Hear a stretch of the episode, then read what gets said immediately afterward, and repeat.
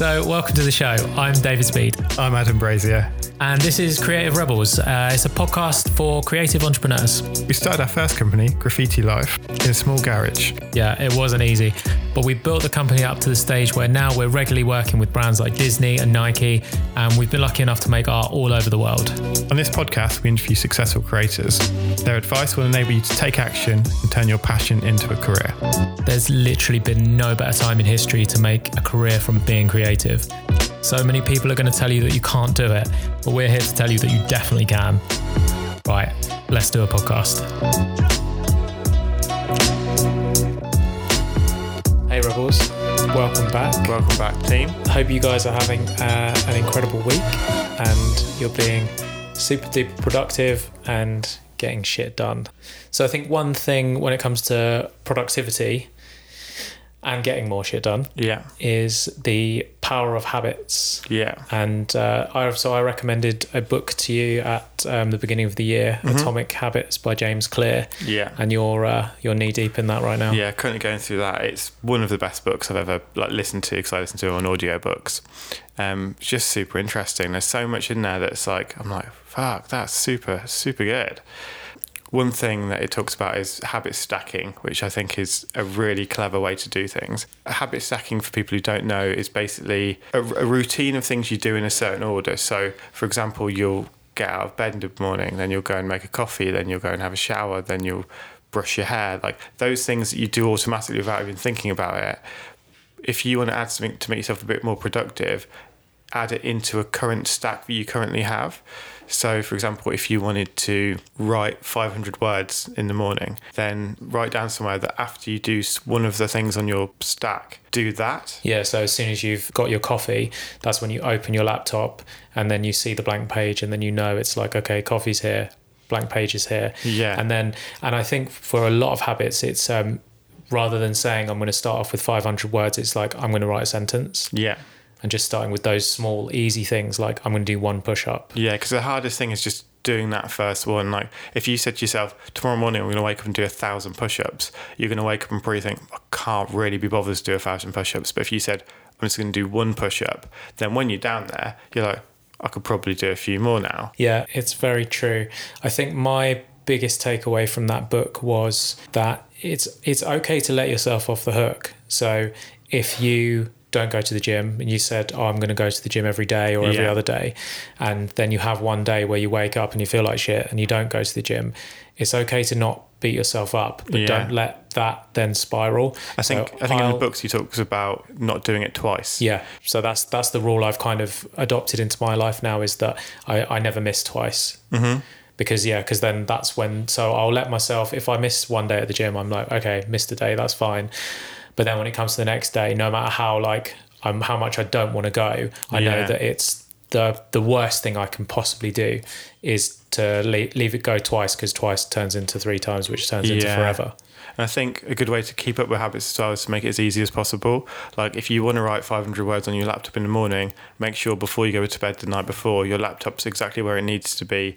It's got Word open if you're white writing on Word. It's it basically as easy as possible for you to pick up that coffee and then just start. Because if you have to find your laptop, plug it in, turn it on, wait for it to boot up, load your software, and that takes 10 minutes, then it's just going to That's the thing I've I've um, seen written before. I don't think it's necessarily in that book, but the the levels of resistance before something is what makes it really really hard to do. Mm-hmm. So if I'm painting a canvas, what I'll do before I want to paint a canvas, I will prep like three different canvases. So as in I'll like emulsion them, sand them down, get them completely Yeah. ready.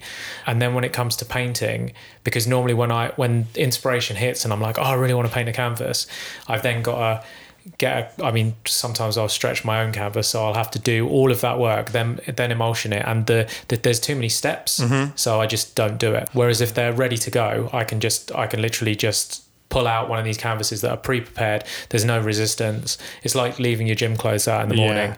You don't have to search around for your sneakers because they're right there. Yeah, I think on the flip side of that as well, making things that you don't want to do harder purposely. Like I think in the book he talks about if your aim is to not watch as much TV, take the TV out and put it in a cupboard. And then every time you want to watch it, if you have to go get the TV out of the cupboard, put on, set up, then it's going to make you only watch it if you really, really want to watch it. I've, I've written about this on the blog before, but about your future self mm-hmm.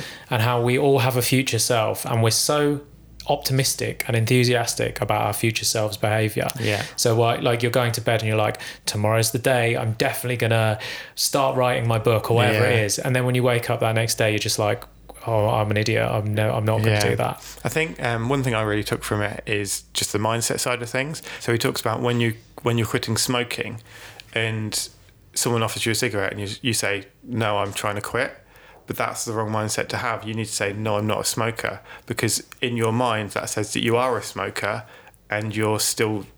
But you're trying to not be. Whereas if you, powerful. yeah, if you just say to yourself, "I'm not a smoker," I don't do that.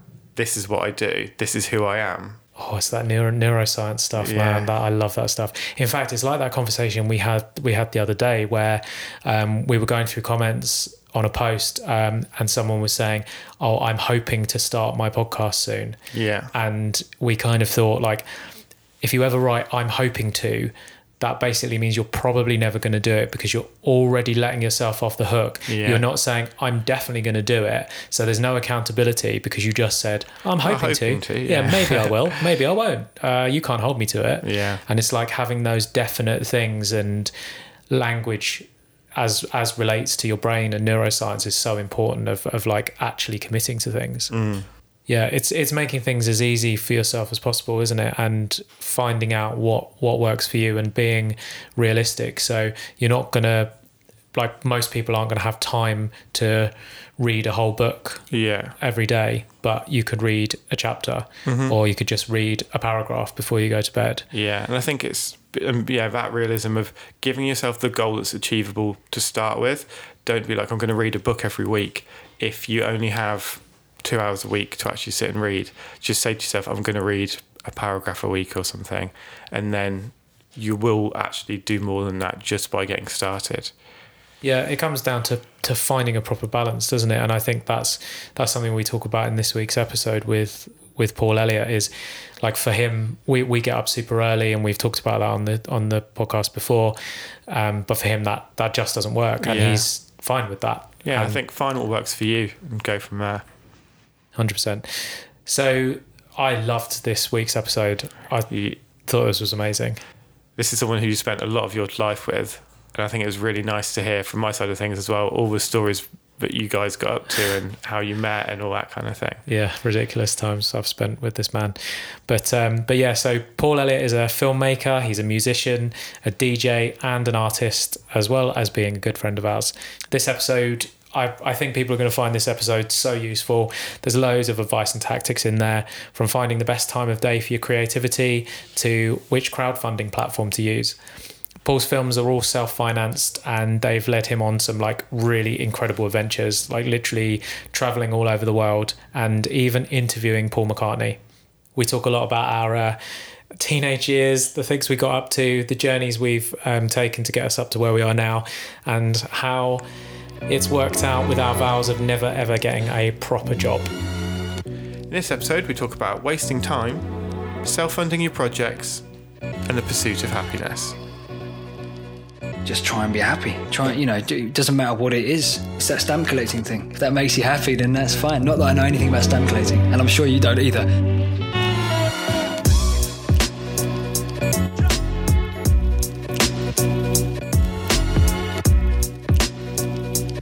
We're joined today by Mr. Paul Elliott.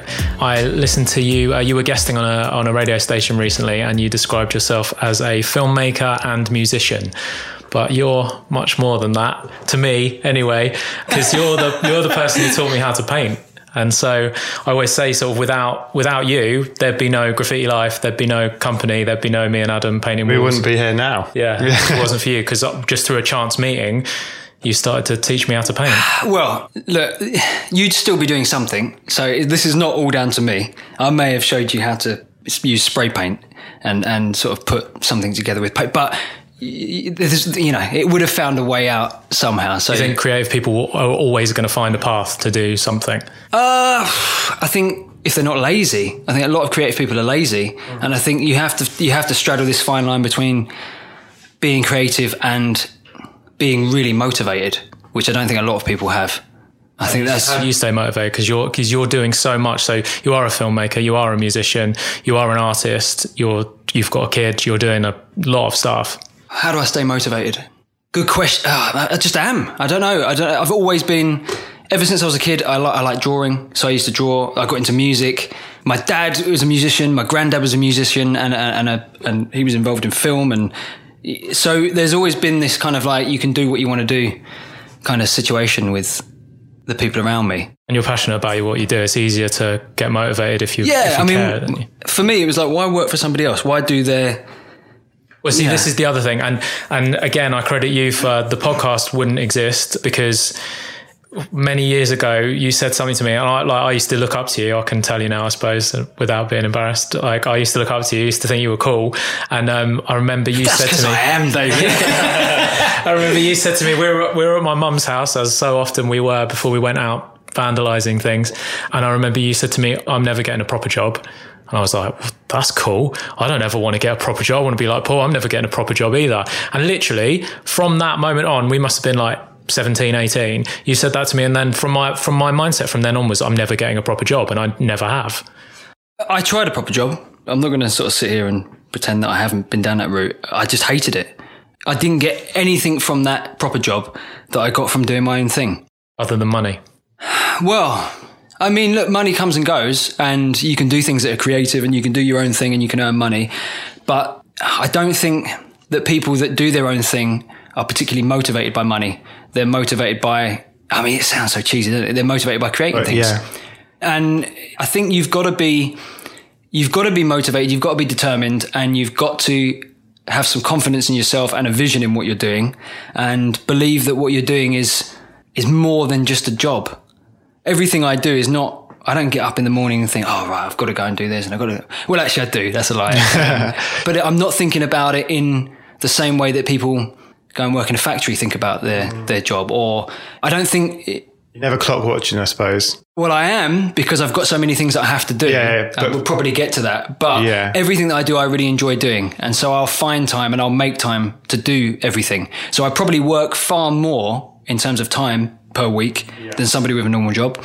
But, and my Saturday night isn't like somebody else's Saturday night. I'll, I'll probably be, probably be working. I'll probably be answering emails that I haven't been able to do on a Monday or on a Tuesday or, or, or, you know, and doing the sort of jobs that, that people do in a nine to five, I'll be doing those throughout the week. I think when you say when you say I don't have time, all we have is time. It's what you're saying is this is not a priority to me. Well, no, I don't think all we have is time. I think time is wasted big time. And I think that's, uh, if I look back and I was thinking about coming in and talking to you guys, Yeah. and I think the biggest mistake that I made was wasting time.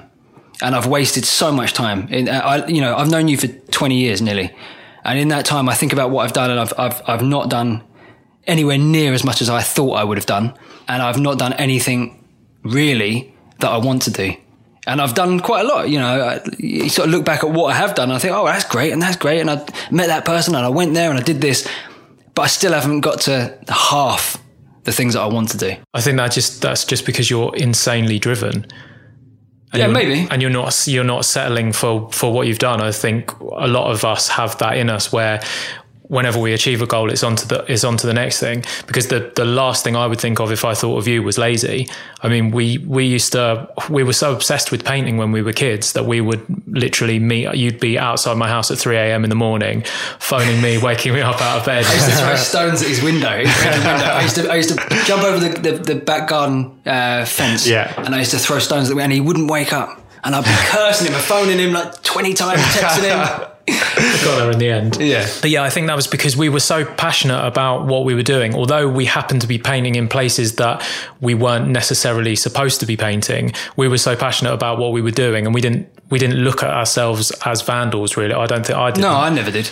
I thought we were we were just creating, and we just felt that the rules were wrong, and that we should be allowed to make work when we were making. I mean, we were young, and I mean, I never even thought about rules. I never, I never thought that any of the graffiti that I did was was ever vandalism or, or ever something that other people wouldn't like. Yeah. You know, uh, we weren't particularly going around writing our names all over people's property. You know, we were doing it in sort of well, we were because we were doing it on the side of tracks and things, but we weren't doing it on people's houses or in on businesses and things like that. We weren't like that, and so and we weren't really tagging.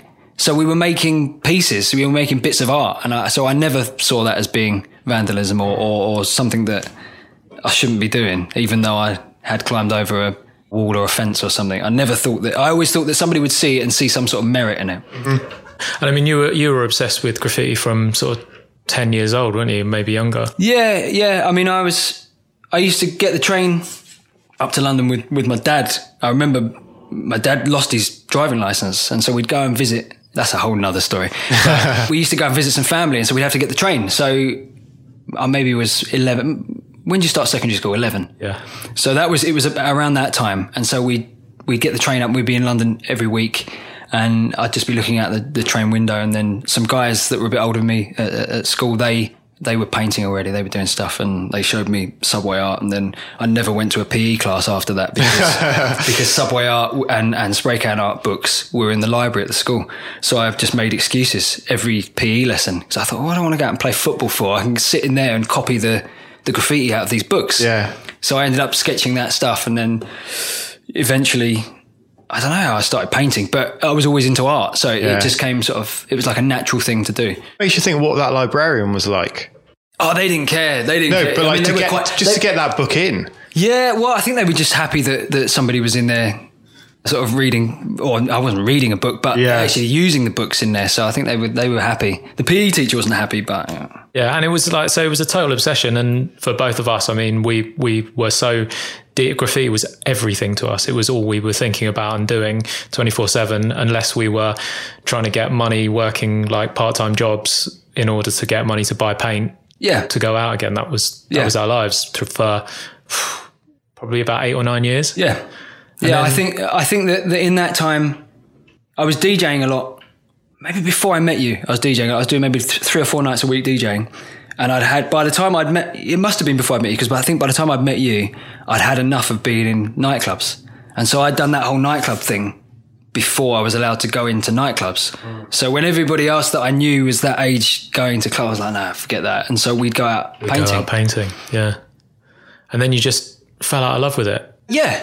Yeah. I had enough of it. I think, uh, and again, thinking back of, on things that I've done Yeah. today before I came here, there is a trend of I get so far with something and something piques my interest that is related to that, mm-hmm. you know, but I've gone so far and I can't continue to do the same thing. Very similar to you, I think. Yeah, I think I'm very similar to that. Like something kind of piques interest, so you get fully into it, learn everything about it, go deep in it, and then you're like, well, I've mastered this now, Yeah. or I've got good enough that it's going to take me years to get a bit better. So what else is out there? And you spot something else and just go for that. And it's that constant progression of, oh, there's this new new thing here. Let's learn about that. That's done. Now learn about this. And you get such a broad skill set from learning all of these different things that you can quite often apply to the other things. To the other things, And then learn the other things quicker because of the what you've learned in that set. Yeah. And it's just kind of like a skill set which just builds and builds and builds.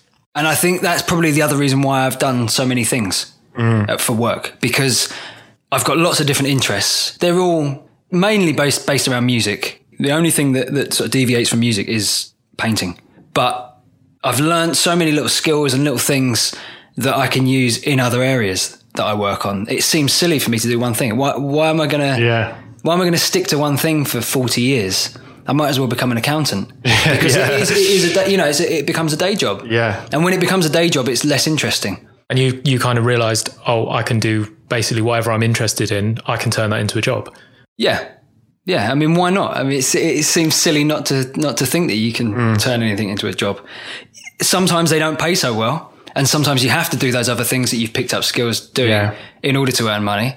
And one of the questions I'm asked so often is sort of how do you find your passion? Because a lot of people know that they don't want to do the job that they're currently doing, but they don't know how to go and find something new. And it's it's literally that. It's find something that piques your interest and then investigate further into it. Yeah, I think with that, not enough people try things. Like, if you don't know what your passion is, go out and try lots of different things. And then one thing will be like, actually, that's banging. I want to keep doing that. And then just follow that for a bit and see where it takes you. Cause by doing that, you might then find something else that you're interested in. And yeah, 10 years on, you've gone through three or four different passions that you've kind of like hopped around and. But I don't think it's important for everybody to be able to do something that they like and earn money from it. I don't think everybody can. You can find something you're passionate about and that's a great hobby and that's fine it feels like there might be a bit of a, a pressure yeah. not to do a nine to five and try and do something else because you see these people on YouTube or where they're uh, you know they're doing makeup things and they're earning a fortune because they're showing people about the latest you know not everyone's going to be able to do that and not everybody should be able to do that if you find something that you you're interested in and it becomes a really cool thing to do in your spare time then why not carry on doing that it doesn't you know you don't have to earn money out of it if you earn money then it's a bonus yeah I, as, as soon as you earn money from it, it becomes something different. Mm. And so when you fell out of, of love with graffiti, that was the point where I guess I did too to a degree. And that's when it turned into the business and, and I'm painting for a very different reason. Equally fell in love with sort of having a business and growing a business and that sort of thing. So it definitely did evolve. But I think anyone who's listening to this podcast, I think because I, I, totally get what you're saying about not everyone needs to do what they love. I think everyone needs to do what they love. And I think that's why so many people on a Friday and Saturday night get absolutely pissed up and have a fight and aren't happy with their misses at home or whatever it is. And it's because they don't, they haven't found what they love. But I think the difference is some people won't be able to translate what they love into earning a living. And I don't think that that's necessarily important either. I think if you find something that you love, doesn't matter what if it's stamp collecting. Doesn't matter what it is. If you enjoy doing that, you should do that because it's going to alleviate other things, other stress, other pressures that you've got. Yeah, th- it just so happens that, that there's a lot of people that can translate that by having the motivation and the drive into something else, which becomes earning a living. I think there's enough stamp collectors out there that you can turn stamp collecting into bringing you in enough to survive on. I think I, I literally think anyone because I think the sheer numbers game, it's like when you get on a tube and you and I, I look at people and they're playing Candy Crush on their phone. It's like I know that they're never going to be lo- unlocked from the matrix. They're always going to like. There's a certain subset of people who are clued into the fact because they're listening to this podcast, for example. Well, yeah, like, they're clued into the fact that actually maybe I don't have to do a job that I hate twenty four seven but I think in and so there's enough room for those people who've clocked into that that they they are going to be able to do it. Whereas when we look at the population as a whole, I mean, most people in general are, are not because they're bought into the school and the doctrine of, of this is how life is. You go to work, you get a job, you get a promotion, you buy shit you don't need. You yeah, because like with the stamp collecting thing, if you're kind of that way inclined, you could start a Facebook group. you could start you could start a Facebook group that then kind of start a community around that and then start hosting kind of get-togethers and then hold big kind of conventions and it can kind of go that way. But yeah, as you said, there are only certain people will go down that route. Yeah. Because in terms of all of the stamp collectors, if they all try to do that, there's not the exactly. room for that. Yeah, exactly. So it does take it does take that determination and that that drive and that and the and the willing to be a bit uncomfortable, I think. And that's another thing that probably puts people off doing something that they want to do. It's the fact that you can't be lazy. You can't be, you've got to be uncomfortable. You've got to try and push yourself and do, do things that are going to be hard and you probably aren't going to earn any money for a while. And even if you do earn some money, it might be rubbish for a while. You know, so I mean, there's there's there's there's loads of pros and cons to it, but the biggest thing really is is not money. The biggest thing is not earning. Everyone's got to earn a living, and everyone's got to live, and everyone's got to put food on the table, and yeah. and has responsibilities. But the the important thing is to try and be happy and try and be less stressed. And I think that's what I tr- try and do. I try and obviously everyone gets stressed. I get stressed. Things don't go right, but if you can take away some of the elements that are going to make you stressed, like having a job that you hate then or getting up and going to work at nine o'clock. I can't work in the morning.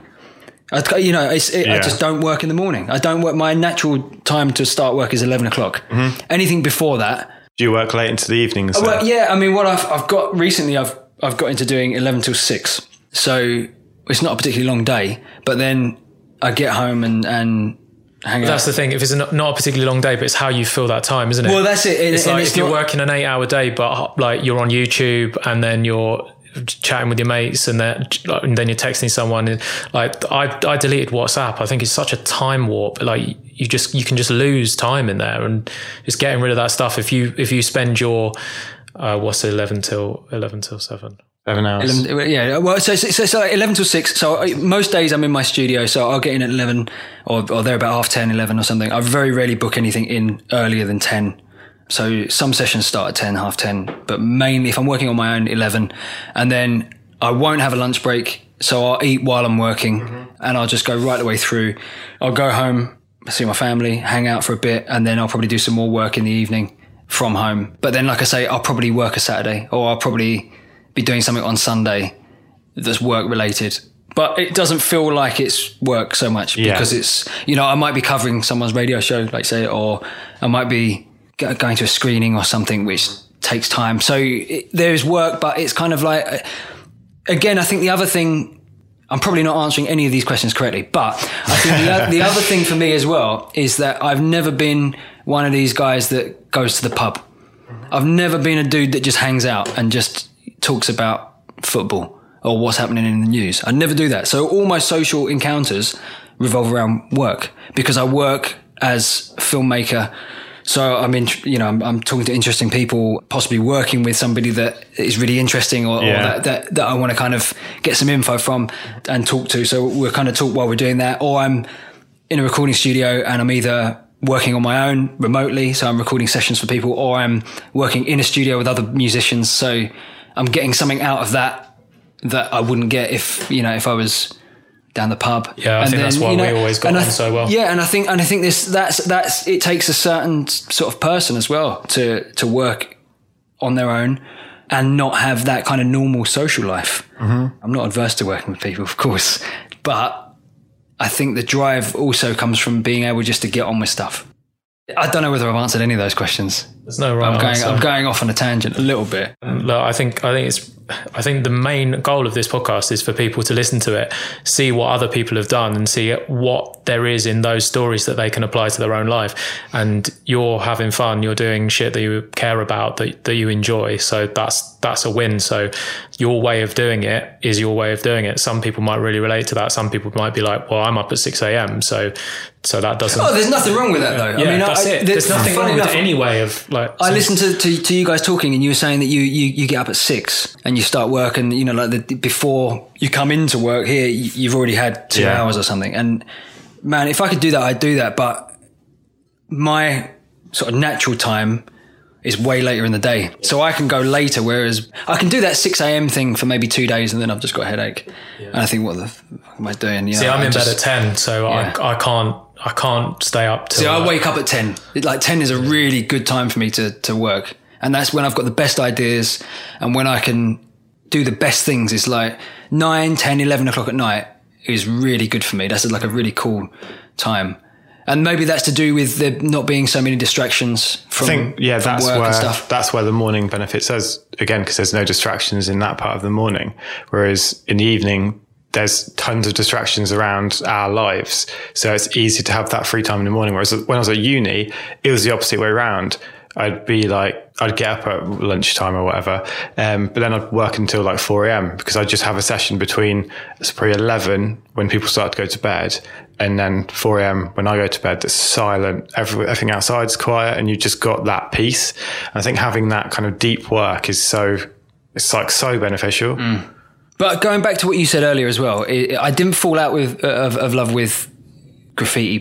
I just got fed up with two factors, and the two factors were people moaning and complaining, and the second one was I don't know what the second one was. In fact, I've forgotten what it was. So actually, the main reason was that it was just a bit, a bit sort of moany, and I just thought, what's the point in being around a load of these negative people? I mean, not you. You, you know, me and you were we were fine. We used to spend most of the time painting together anyway, and sort of avoiding any of those moany people. But I think when you're surrounded by people that are always complaining, or always moaning, and always kind of like having a gripe, it, it's just like, draining, Man, let's just find something else that's fun. Well, that Yeah. was, it was before really sort of Instagram and, and social media. I mean, we used to use Fotolog. Probably no Yeah. one even I've has never ever heard of that. Yeah, we used to. It was the early Instagram. We used to use Fotolog, and there wasn't really a sort of online thing. So you, there was a very just small circle of of a London graffiti community. Because what the internet did was blew it up so that so many more people started painting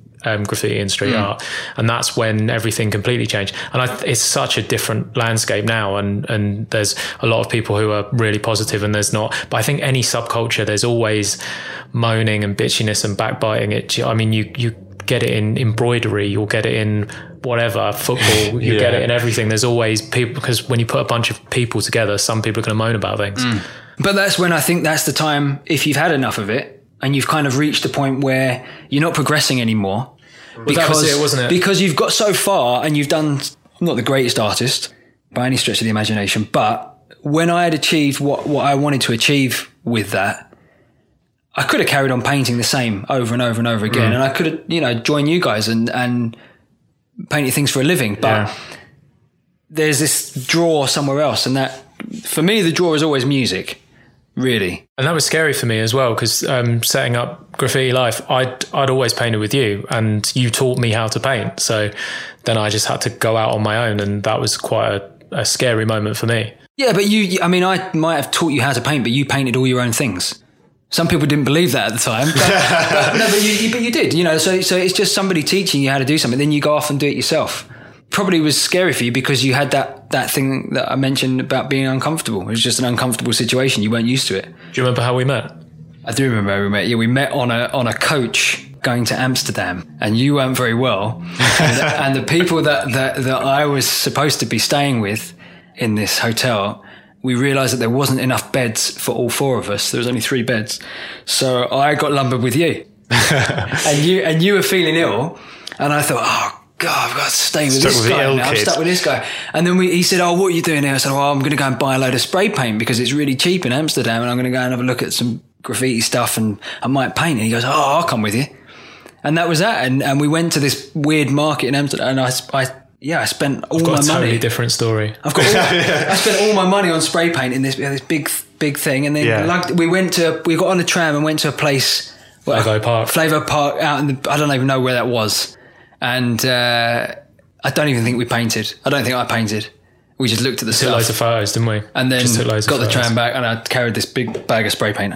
from Hanks. Yeah, well, I'd see. I got. I don't remember any of that stuff. I don't remember any of those I've details. got, a to- I've got a totally different story. It's really on, funny. what was yeah, it? Because I've like, I've obviously told the story, but never when you've been there. Yeah. Um. So the way I remember it, Yeah. I do remember being ill on the coach on the way over there. I was really very sick, but um, We called you ill kid Dave. That's I did call me ill kid Dave. Um, Amazing. Yeah, which leads on to another story in a minute. But um, but yeah, so I remember that there weren't there weren't enough beds for some mad. So we met at college for some mad reason. We were sixteen, I think, maybe just turning seventeen, but we were we were young. Yeah. and um, the college was allowing both you and me were the only two with girlfriends, and the college allowed us to stay in the same room as our girlfriends, which Okay, so that no, that see that was that didn't quite happen. They didn't allow us. That just happened. We just kind of made that happen. How did they were supposed to be staying in different rooms. Really and yeah, we and, just- and it just happened. Yeah, it just happened. We just brought so Yeah. so anyway. I remember Morris, our, t- our tutor, Yeah. um, who like a bit of a mentor for you, really. Yeah, he, like- he messaged me two days ago actually. right. Morris. Yeah, see he's that, a great and, guy. and that, yeah, we we knew Morris when we were. So, so just as a side note, Morris was a film editor for the BBC. I'd done all this music stuff before college, and and the, and and the people that I was working with music wise, they said they said you should go and do something else as well. Because I was DJing loads and I was, I was starting to get into making music, and they said just go and do something else as well, just because the music industry is going to completely fail. And they were all right because it kind of did. yeah, this was not. This would have been ninety nine, I guess. Earlier than that, I was I was with these guys probably ninety six. I was really young, and um, anyway, I ended up going to this college and met Morris, who who was a great teacher, really great teacher, really kind of unusual in that he would take us to weird places and he would teach us weird things and show us weird films and really open our minds up to mm. to other things that were out there. And he was with us in Amsterdam. He was one of the, the yeah. teachers that yeah, Morris gave there. me a copy of La Haine. Yeah, that's the kind of 16 thing year you old, do. like brown, like if anyone hasn't seen La Haine, like just groundbreaking, amazing piece of cinema, just incredible. So the way I remember it is Yeah, that, on, sorry. is that Morris went, um, "You're you're gonna have to you're gonna have to bunk with Paul," and I said, "Don't put me in a room with him. He looks like a dickhead." and, and Morris said to me, um, "No, you'll like Paul because he does graffiti." And so then I was like sold from that point. I was like, oh, "He does graffiti," because back then you couldn't just go and start painting. You needed to be invited in. You needed Yeah. to know someone who painted in order to paint. So I was like, "This is my chance. I've seen this stuff out of the train window all of these years. Now's my chance to actually get in." And so, I, like, one of the first things I did was show you my sketchbook, and you were like, "Oh, you should you should uh, paint. I'm going to go and get some paint later." And that's so that's how I remember it. so the story's kind of the same. Kind of, Yeah, yeah, yeah, yeah, yeah, yeah. It's funny. It's probably some sort of mix of, of those two. So then we yeah, so then we sent, spent probably nine years painting, and I was doing other things as well. You were doing other things, and then I think I, maybe I was maybe I'd stopped DJing at that point before we'd met, or, or Well, I mean, this is not the first time that we've been in a room together with microphones, is it? no. Well, we did we did some we did for a long time. We we we did like a pirate radio thing. And that, and we kept the name Ill Kid Dave for you for that. Yeah, it was And Ill Kid you, Dave on the- you were the the- MC. Yeah. Yeah, so Hilarious. so yeah, I mean that that yeah that happened for a while. Yeah, it's, uh, that's crazy. just, that was just mad, wasn't it? I think you were, I think you were DJing because that's how you met the guy who got you on the station, wasn't it? Yeah, it? Probably. I mean, I've DJ'd on and off Yeah. for the like for 25 years. I started DJing when I was about 11. I did did my first sort of proper gig. I opened up for Pat Sharp For your first for gig. my first gig. Yeah, yeah, which is um, which is hilarious. On the Funhouse. Yeah, yeah. It wasn't on the Funhouse. He, he was doing it because he he was in like the early night. He was a big name, that guy, you know. And, and so they said, I was this little kid, and they, oh, we want to put you on before Pat. Sharp. Oh, you know, great. So I did that, and then and then um, just DJ'd all over the place for years, and and I've always kind of DJ'd throughout the last twenty years or whatever, on and off. And then recently with the film that I've just made, when we're doing the screenings, a lot of the screenings are having after parties, and I'm DJing at the after parties. So it's it's kind of something that's always All those little skills you've learned have just yeah. all Well, kind of that's come it. together. that's yeah. it. And I think that you know the fingers in pies thing is Yeah. is is it kind of helps because it, it does mean that you can offer other things. You know, you can offer other other. uh, Well, that's another way of earning money as well. You know, it's an, it's another way of making a trip more fulfilling because I, you know, I've just come back from Copenhagen a couple of days ago. We had a screening. We did a Q and A. There's a party. I DJ'd afterwards, and so it makes more of that trip than So let's give some up. let's give some context to that. So the film Library Music has just like kind of just launched a couple of months ago, didn't it? Yeah, so the so the film that is it's called the Library Music Film. It does exactly what it's what it says it's supposed to. It's about library music. What is library music, Paul? Tell me. So library music is the music that is used in the background for films, TV, adverts, radio, jingles, that kind of thing. It's not made for commercial use, so it's it's never sold for people to buy a record of, or it's never you know they they they're never charted because it was never made for that for that use. It was it was made to be a cheaper alternative to commercial music. So you, we focused on a, a period of, of library music from about 1968 to the early 80s, which was the golden era of recording music anyway in in recording studios.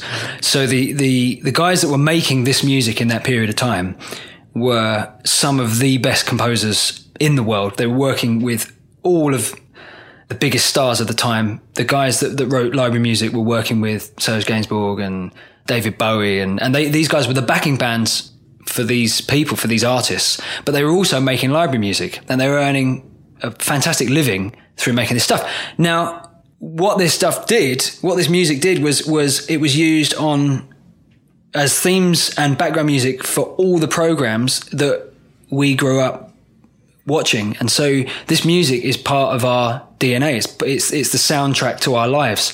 So things like Grandstand, Grange Hill, Wimbledon, all of these themes.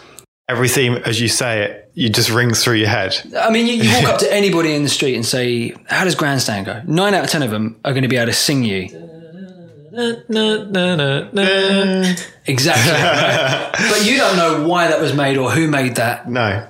and and that's what the film's about. The film is about these guys that are sort of kind of unsung heroes of not only British music, but but we went to Rome, we went to, to France, we went to the States, and we spoke to all these amazing composers, amazing musicians, uh, amazing recording engineers. Went and visited these uh, recording studios uh, across the world that, that recorded this music, and we also interviewed a lot of um, a lot of hip hop producers because library music has been used for sampling for loads and loads of. I mean, the, kind of like a lot of hip hop is made from library music. Is that because there, there's not going to be any fees for them? No, there is fees, and and there's a bit of a sort of a fallacy about sampling anyway. Um, but you you have to pay for all samples. But the reason why library music is so perfect for sampling is that it doesn't have vocals, or 99% of it doesn't have vocals.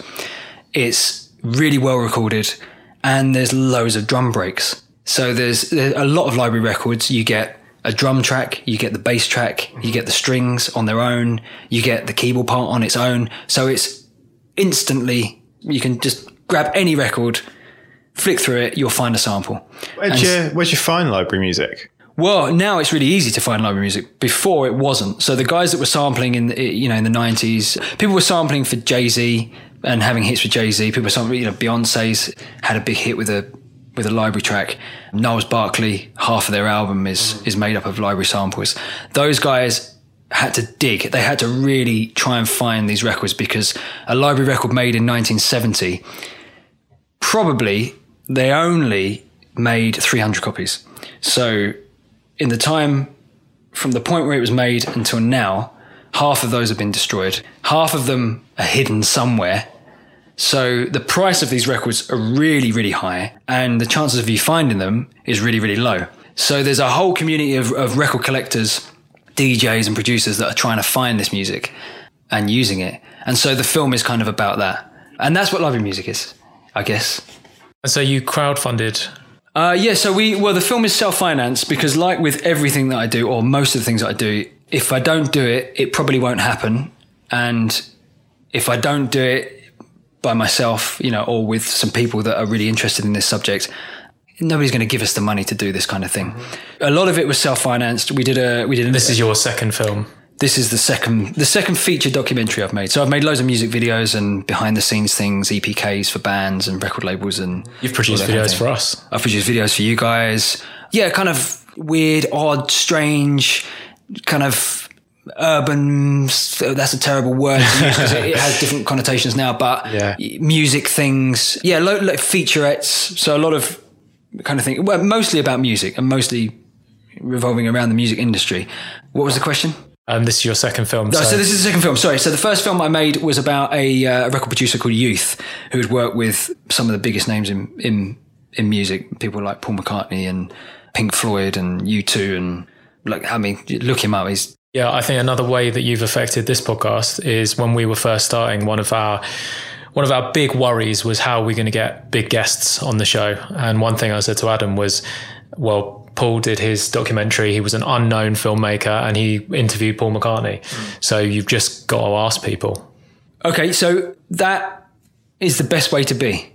For me, if you don't ask, you're not going to get. And I think that the way to get people like that is to just slant your story slightly How did, differently how to did you get else. Paul McCartney? So Paul McCartney, we wrote a list. Um, I was working with another guy making this film, and the the film was actually supposed to be a ten minute piece for you know just to kind of create a bit of a buzz about what we were doing and try and get some more work, some more film work. And so we made a couple of these ten minute films about record producers and, and them in the studio working with people. And we we met Youth and. We went into his house and he was really kind of like, well, what, what do you guys want? Uh, you know, he was really kind of standoffish. didn't, didn't you know, didn't really know what we were about. Why, Yeah. why do you want to come and make a free film about me? You know, it was kind of a bit weird. Hmm. Yeah. And after the first couple of hours of being with him, I realized that it wasn't going to be a 10 minute film because he was way too interesting. And at the end of it, he liked us and, and he said to me, I'll come back next week. I've got Boy George here. So I said, all right, great. So we came, and, and, and we, we kept going back every other week for about eight months. Wow. And we'd, we'd, we'd turn up and there'd be another band because his, his studio's in his house. Mm-hmm. And there's loads of different rooms where they record and you just, you'd let yourself in the back door and one of the assistants would be floating around and you go, oh, how you doing? All right, mate. Oh, you guys again. we've got we- we've got such and such uh, uh, upstairs, or you know that bloke's in the front room, and so we just go in and we'd start talking to people and filming them, and and while we were doing this, we made a kind of top ten list of who we'd worked with, who was the most famous, who was the person that you'd most like to meet, Yeah. kind of list, and um, Paul McCartney was at the top. And then there was David Gilmour, and then you know some others. And uh, Paul McCartney doesn't do interviews, does he? Paul McCartney doesn't do interviews really, unless he's plugging a new record or something. And he, and then he, they really keep that down to a, a minimum amount of, of interviews, so there's an exclusivity thing. But Paul McCartney was at the top of the list, and I, I, I thought, well, I'll go after Paul McCartney. You know, if this film's going to be anything, then I need to get some people in it that you know, so that uh, people will watch it. You know, to start with. So I, I found out the, the the number of a publicist that he's worked that he had worked with. I don't think he works with him anymore, and just said, look, I'm making this film. It's self financed. It's about this. Paul McCartney's worked with youth on a couple of albums. I know they like each other. Would he be interested in in doing this? Can you point me in the right direction? And he said, um, he said, give me a call back this afternoon. I thought, oh, well, you know. So me being me, phoning back. Hey man, how you doing? I'm just phoning up to see if uh, you've spoken to anybody. He said, yeah, yeah, I've spoken to his assistant and he's really into the idea. So she's going to call you. I said, okay, great. And then I thought, no, you know, it's going to be three months before Yeah. this person phones me. So I get a call from the assistant saying, yeah, I've spoken to Paul about this, really likes the idea. Can you come next Tuesday? I said, oh, of course, yeah. She said, we'll, we'll send the contract over. And I thought, oh, shit, there's a contract. I'm going to have to pay loads of money. And, you know, Yeah. I've got no money to pay. Yeah. So um, they sent the contract and it, it was fine. It just had a few clauses, you know, don't do this, don't do that, you know, whatever. You've got Please 15, don't touch Mr. McCartney. you've got 15 minutes with him. Cool. 15 minutes is all right, you know. So went up to the to the office and he came over he was in London for 2 days or something. So he came over the lift opened in the office and out comes Paul McCartney and he goes, "All right, lads, how you going?" And there's two of us. He said, "Where is everyone?" I said, "Oh, it's just us." And he said, "Oh, thank God for that. I'm used to 20 people being Yeah. here when I do an interview." So straight away he was really comfortable Yeah. and um, he ended up, and it was, you know, some of the clause like, don't talk about the Beatles, don't talk. About... So I thought, okay, I better stick to these rules. Within ten minutes, he's talking about the Beatles, and, he's talking about how John Lennon records his vocals or recorded his vocals, and then he started making up a song on the spot in front of us, and it was like, wow, this is, um, but you know, I, it was like an a complete weird Yeah. experience. I'm sat opposite Paul McCartney interviewing him. And uh, 40 minutes later, he said, Oh, right, I've, I've got to go now, lads. Oh, nice one. Thanks very much. And that was that, you know, and it was, and then I thought, well, if we can get to, you know, if I can, in two phone calls, if I can get him, then I can pretty much get to anybody that, you know, and I, and I realized the way to do that is to change the slant and change, you know, get an angle for your story that isn't the same as everybody else. So my thing was, I don't want to talk about the Beatles. I don't care about talking about Yeah. the Beatles. Because he's probably so bored of talking about the Beatles. Man, he's, he's answered those questions, those same Yeah. 20 questions for the last 40 years. Yeah. And he doesn't, he, you know, he doesn't want to answer those questions anymore. But my angle was, you did these two really weird, strange albums with youth. One of them you didn't even have your name on. Mm-hmm. Why? And so he's like, hang on a minute. I really like those records that I made. Nobody ever asked me about those. Let's Yeah. talk about it. It turned out that, that that year, that was the only interview he gave in this country. I was like, wow, that's crazy, you know. yeah. And just because you asked. Just because I asked, yeah. Yeah. yeah, yeah, And then I've gone on to do that ever since. And we did this with with this library music film. You know, it's just can we get to this person? Let's try. Yes, we can. You know, there's one person I think in the, that, that we approached that didn't want to be mm-hmm. involved. We we ended up turning people away and saying that we really can't do any more. You know, we I spent three years making this film, the library music film. Traveled to five countries, shot about 120 hours of footage. Inter- Qu- quite a few hard drives there. interviewed like 53 or 54 people. So you, there's a point where you say, look, you know, this has got to be an hour and a half, two hours, this film. It can't be six hours. So how do you how do you self fund? How do you afford to fly to all those countries and do all that stuff? you, you ask a lot of favors from a lot of people. Mm-hmm. Again, having the story right is, you know, and having your angle is one way of doing that. So this film has never been made. There's very little about library music on the internet. You search YouTube and a few things come up, but until till our film, nothing really, nothing of importance, and uh, and that, and that's not because we're fantastic. It's just that nobody had got to the point where, wow, we should make a film about that. We just so happened to do it. So how do you how do you, how do you self finance? Well, you, you you look in your bank and say, have I got enough money to get the train to wherever I'm, I need to go today? And if you have, then you do it because you don't know what's going to come out of doing it. It could be a complete waste of time, but you could meet somebody that's going to give you 20 opportunities over the next 10 years. And it's best it's best really to just to meet as many people as possible and to do something that's fun and talk to somebody else. Mm. Talk to somebody you haven't spoken to before. And, and especially if it's something like this library music i'm really interested in.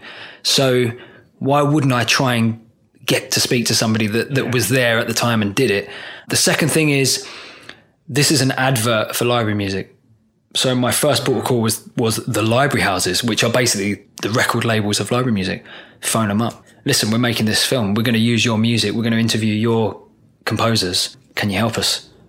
And for the most part, they all said, "Wow, this sounds great. Nobody's done this before. Let's do it." You know.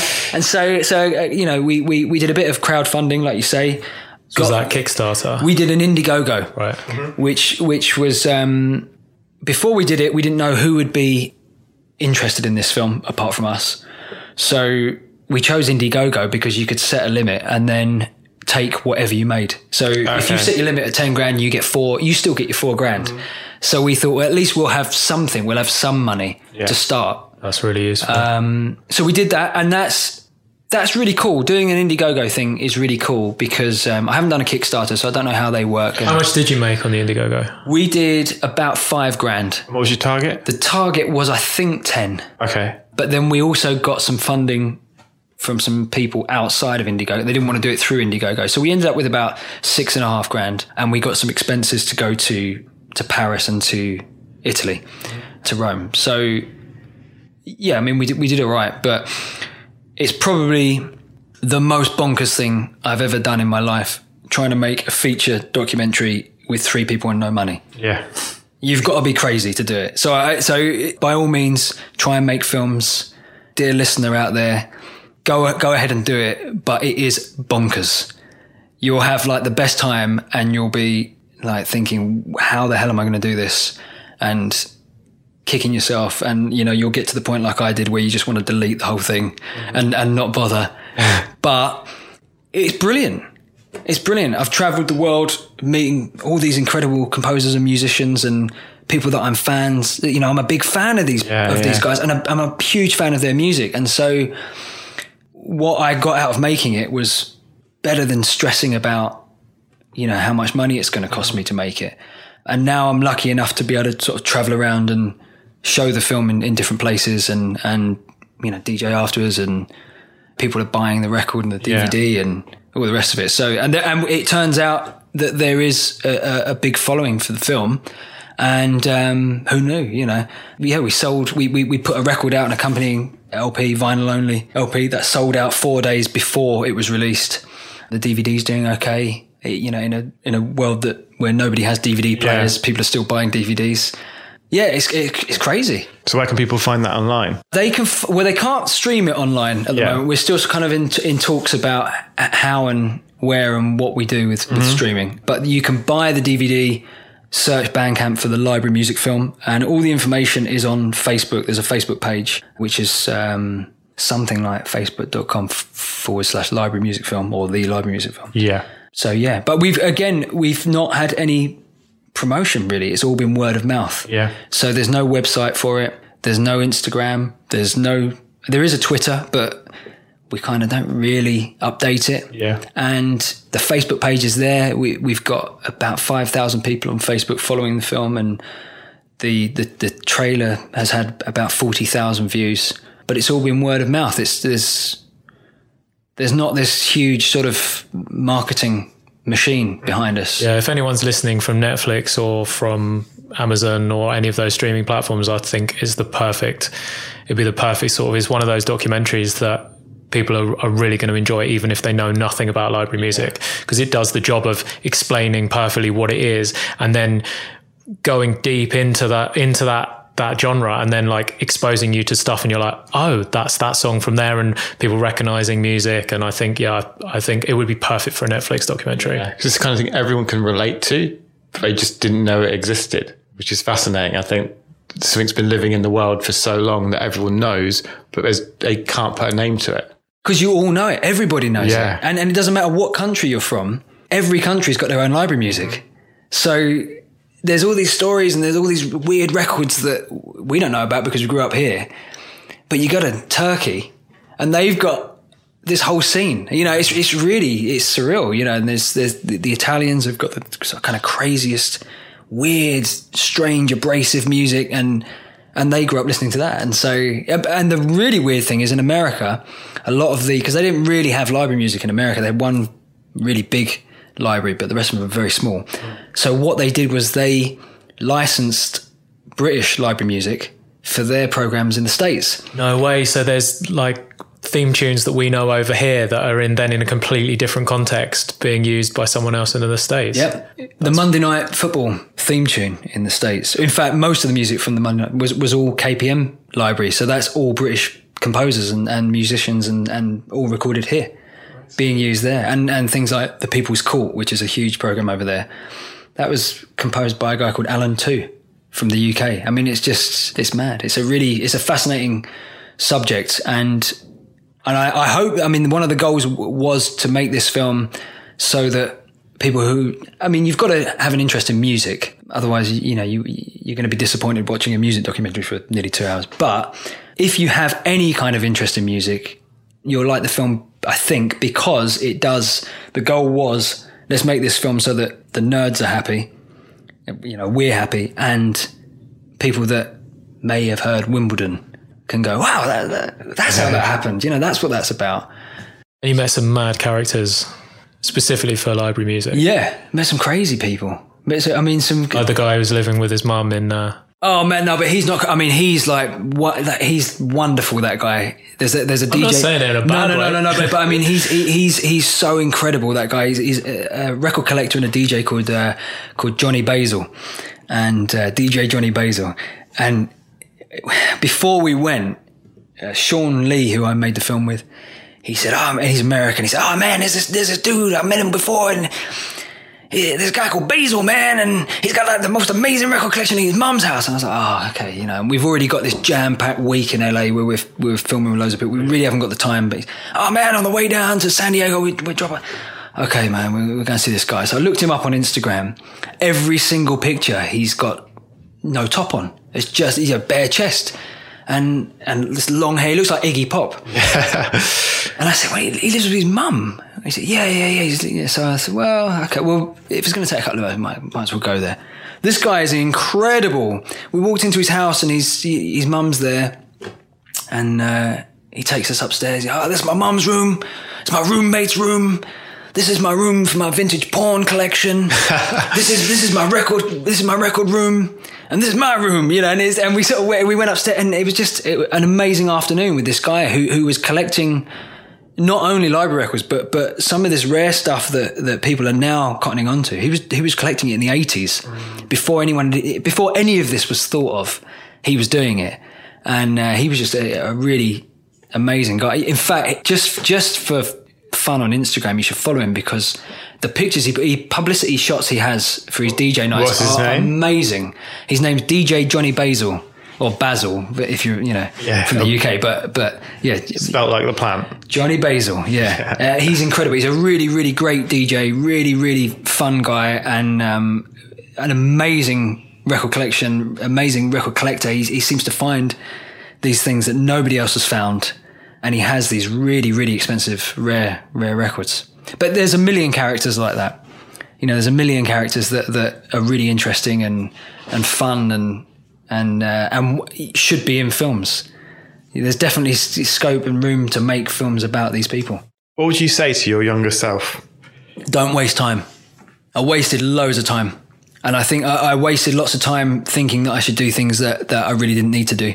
How, how did you waste your time? I think I wasted time holding on to things a little bit too much. I held on to, to painting graffiti for a long time when, when really I'd, I'd come to the end of what I should have been doing with graffiti. I wasted time trying to get a job and security and a pension and all that stuff. Um, maybe when I'm 65, 70, I'll wish I had a pension, but I wasted time. I don't remember that. that. phase. Did you go and get like a proper job? Well, I was teaching. So okay. they gave me a, they gave me a uh, or I signed up for this pension while I was teaching and and that was just like a, a really stupid thing uh, uh, for me to do for me you know security fi- you know financial security and pensions and things are really important for for a lot of people. And and I think that it's very wise to do that and to have those things. But for me it just wasn't right. And I was I wasn't in the right I didn't really know what I wanted to do. I knew what I wanted to do but I didn't realize that I could do it. I mean, when you were teaching, we were still running down railway lines at night, so you weren't.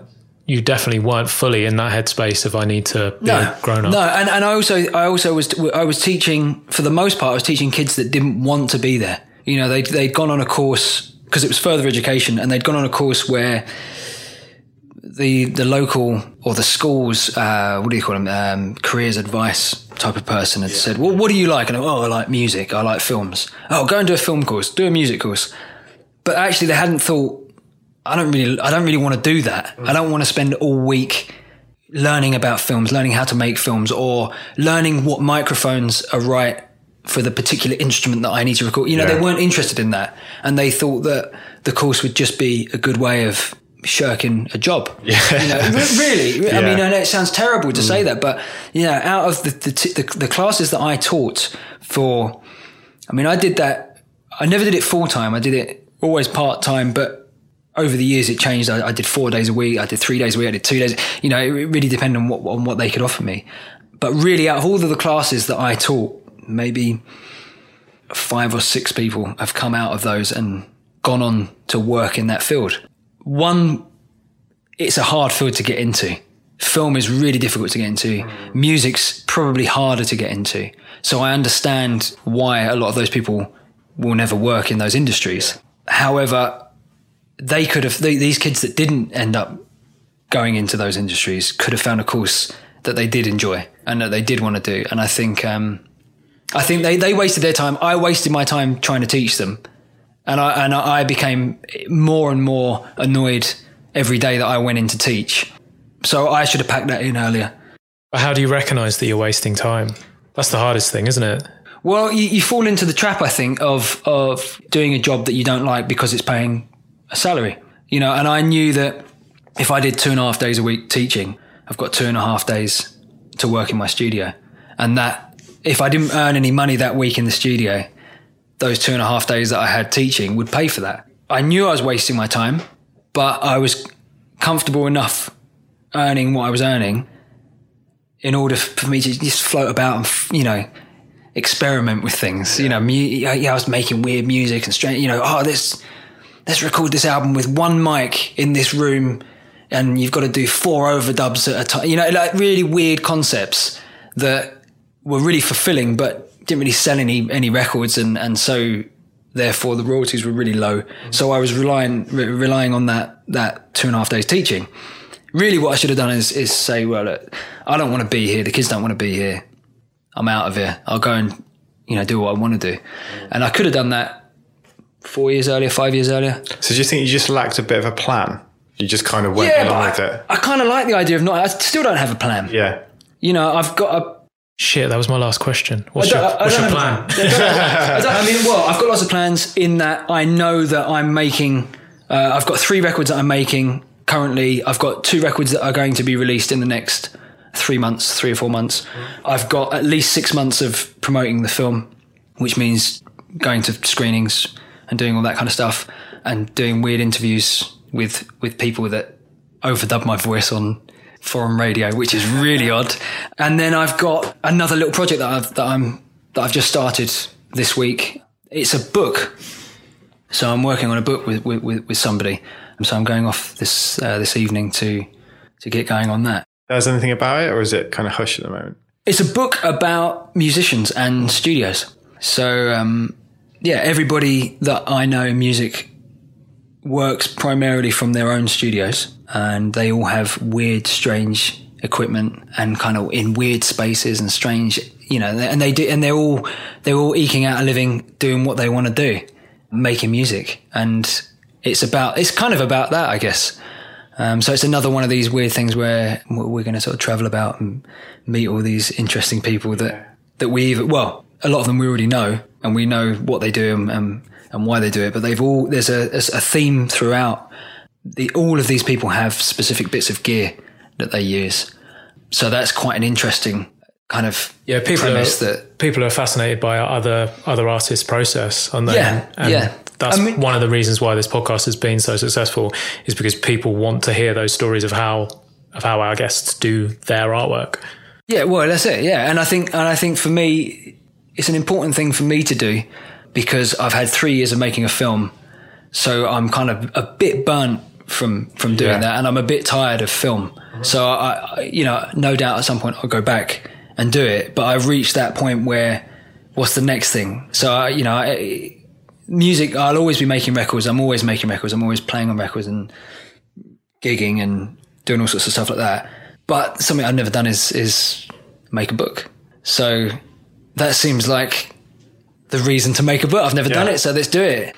So the plan is have no plan.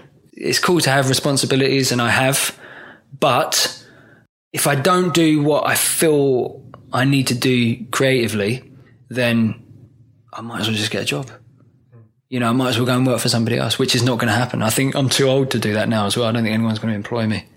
The safest way to not have a plan is to be planting the flags wherever you go so that new opportunities keep presenting themselves because then you don't need to have a plan because you just roll with this is the next opportunity because if you hadn't have made the first film you wouldn't have made the second film if you hadn't been going around promoting the second film then you might not have got the book you know it's all- everything Well, the, the, the funny thing is, right? The first film, Paul McCartney did this, made this song up on the spot. Yeah. So I had this idea. Oh, let's get let's get Paul McCartney this this song. Let's get this little bit, and let's get somebody to play Paul McCartney in the film. Ah, we, can, we can't get Paul McCartney to play the bass and then the drums and then the. So I, I, I thought oh, I'll get my my friend Shawn Lee to to to play all the parts, you know. So so Paul McCartney sings this bass line. So I, I then got Shawn to play the bass line, and then we built this track up. So this track exists. That this thing that Paul McCartney just came up with on the spot, and just Yeah. and just you know that was it. He's forgotten about it. have you sent it to him He, yeah, he's seen it. He loves it. Yeah, Amazing. yeah. So Shawn made this thing, and while we're filming this, he said, "He said, ah, you know, library music, man." I said, "Yeah." He said, "I really wanted to make a film about that for you," and I said, "Well, you know, let's get on with this now." And then I ended up going to do a job for you guys up north, and I was in a travel lodge on my own for two days, and I was like, "Man, this is so boring. I'm on my own Sorry. in the middle of nowhere." And I got on my phone and I was I was like researching library music. I, I knew about library music already. I thought, you know, this is a goer. This film, nobody's made this film, so so I ended up doing it with Shawn. So, like you say, the opportunities are there. You've just got to strike. You know, just just keep a note of what's going on and and, mm. and have the drive to to go for it. There was one other thing going back to your your last question about what was your last question? Not the plan one, the one before that. I don't fucking know There was something you said, and I just remembered what I was going to tell you. Oh yeah, okay. So the other thing, mistakes or something, we were talking about. Yeah. And I said wasting time. Right, my thing is fingers and pies. So try and do as many things as possible, and and try and you know kind of do this and do that, and then move on to that, and blah blah blah. But spreading yourself too thin is also a disaster. Mm-hmm. And I've that's done, something you've done I've done that, man. I do that all the time. I'm, I'm, I'm really good. I'm really good at uh, coming up with ideas and I'm really good at being motivated and driven. But you've got to kind of know where to draw the line and how much you can actually do. And I think I put a lot of pressure on myself to do things and get things completed. I never start something that I can't finish. And even if it's rubbish, you know, I'll make, I'll make a song and I, I you know, I'll, I'll be working on it and thinking, does this sound like, you know, and I'll wait after, I'll finish and I'll wait a couple of days and listen back to it. And then if it's not right, it's not right. But at least I got to the finish point. Mm-hmm. Um, and, you know, with this film, you know, I got to the finish point and it's out there. If nobody watches it, it doesn't matter. It's done, you know, and I can't, at the end of, at the, you know, when I'm on my deathbed and I'm looking back and thinking, well, you know, I really should have made that film. You know, I'm not going to do that. I'm going to say, well, I made that and I did this and everything is complete. Whether or not people like it is another story. Whether or not I'm successful, the only way you can gauge success, I think, is, is to see whether or not you're happy and whether or not you've done something and achieved something that you wanted to achieve. If nobody else likes it, fuck it, who cares? But it's done. You know, even if you don't like it, fuck it, who cares? You've done it. You've gone out your comfort zone and you've pushed yourself and you've got something at the end of it. if people like it, it's a bonus. But there you go. Perfect. Um, so your dad was obviously a big figure for you um, in terms of getting you into music. So the, the thing about my dad is that it's quite a funny situation. My dad's a musician, he's a drummer, and he's been playing since he was 12. His first gigs were were, were really early on, and, and in the in the late 70s, he got, his band got a record deal, and they um they, they did a world tour, and he lived in, in LA, and, and he kind of lived this rock star life, and ended up owning the record label millions, and I mean it was like he had a crazy crazy life, and he always said to me, get a proper job. He always said to me, "Get a pension." No way. He, yeah, because he, he never had that, and he always he. I, there's a story about my dad, which which he may or may not be happy about me telling, but he went on this on this world tour. His band was supporting this really really huge band, and they ended up doing like four nights sell out at Wembley, and uh, and then subsequently he went and lived in in LA, and he came back after about eighteen months from being on this tour, living this life, and my uncle said to him wow, you know, what a great experience, you know, and uh, you've done really well and, and you've got a few bob in the bank now, right? And my dad said, well, I've got this white suit I'm wearing. And that was it. You know, he'd spent all this time living the life, you know, drug, sex, rock and roll, the, whole thing, that whole kind of like cliche thing. He did that. So for me, he was like, man, you're teaching, teach, do it, get a pension you know, get a steady job, do the, you know, do the real thing, you know. What does he think about what you're doing now? Oh, he loves it. He absolutely loves it. You know, and he's come to see the film and, you know, he's always, anytime a record comes out that, you know, he always wants a copy of the record and he loves it. And he knows that it's, it's, it's in the blood. You know what I mean? There's, Yeah. there's definitely that side of the family pretty much all in music or film or, It's the same for me. Like uh, my mum, bless her, like my mum would get so angry about when she'd drive, specifically when she'd drive down the motorway and see things that you and me have painted on the way to Brighton, and she'd lose her mind. And then when I went to her and said, I'm going to do graffiti for a living, she was kind of a little bit reluctant. Like, I don't think that is a career choice. I don't think that's a job. You've been talking about teaching because I, I was thinking about being a primary I school remember. teacher. I remember. And and she was totally pushing me down that avenue. But yeah, she was she was totally like, that's not a proper job. You you need to you like teaching. I think that generation, like they and it's it's such an interesting thing with your dad having done that, that have had that alternative artist lifestyle. But for our for our parents, there really seems to be they grew up with this is how you make money, this is how you live your life, and they love us, so they don't want to see us go and mess everything up. They don't realize how the world is now, and that we can I can do graffiti for a living, which is Yeah. ridiculous. But I, I, th- I think the other thing with with that is that that's just worrying for your kids, and and and now I've kind of got that. I mean, my baby's he's not even a year, but I, I never want him to paint graffiti. Well, yeah, You know, I never want him to do that kind of thing. I'm not going to stop him because I, you know, if, if you stop him, he's only going to want to go and do it. But there's definitely this kind of thing where I would prefer him to do something that is, has definitely got security. I'd like it to be creative because I think he'll get more out of life if he does something creatively, but he might not be creative.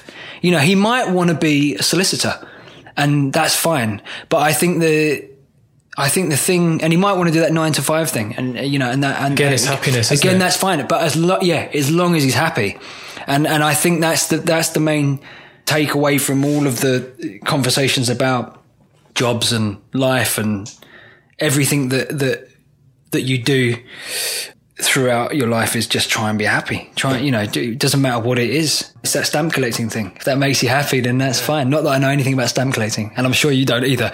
But if that's something that makes you happy, then then great. There's there's a little there's a little shop near where I live, and I walk past it every day. I go from the station. I walk past the little shop, and it's like a, a game shop. They sell games and they do. And I, I'm sure the guy doesn't earn any money from selling games because the games that are the board games that are in the window are, are, uh, are completely discoloured, where they've been in there Been there so long. forever, yeah. But probably three times a week, there's a group of dudes in there and they're all sitting around a table playing games. And he's obviously got the shop because it's this little community of of people that like board games. So he's got to be happy. You know, he's got to be. He's with his mates all week long, and they're you know, it's like a harmless nice, fun thing to do for them. So I think that's great. They're probably less stressed than most people that are doing nine to fives that are on the tube crammed in like sardines. On that note, thanks so much, man. Cheers, dude. Thanks for listening. We're trying to help a lot of people with this show, so we need your help to grow the community and spread our message. If you know someone who'd benefit from hearing what we talked about today, or they just need a little nudge in the right direction, pass this podcast on to them. If you want to hear more, then subscribe to us on iTunes. And if we helped you with anything, we'll really love you forever if you can leave us an iTunes review. It makes a huge difference. See ya.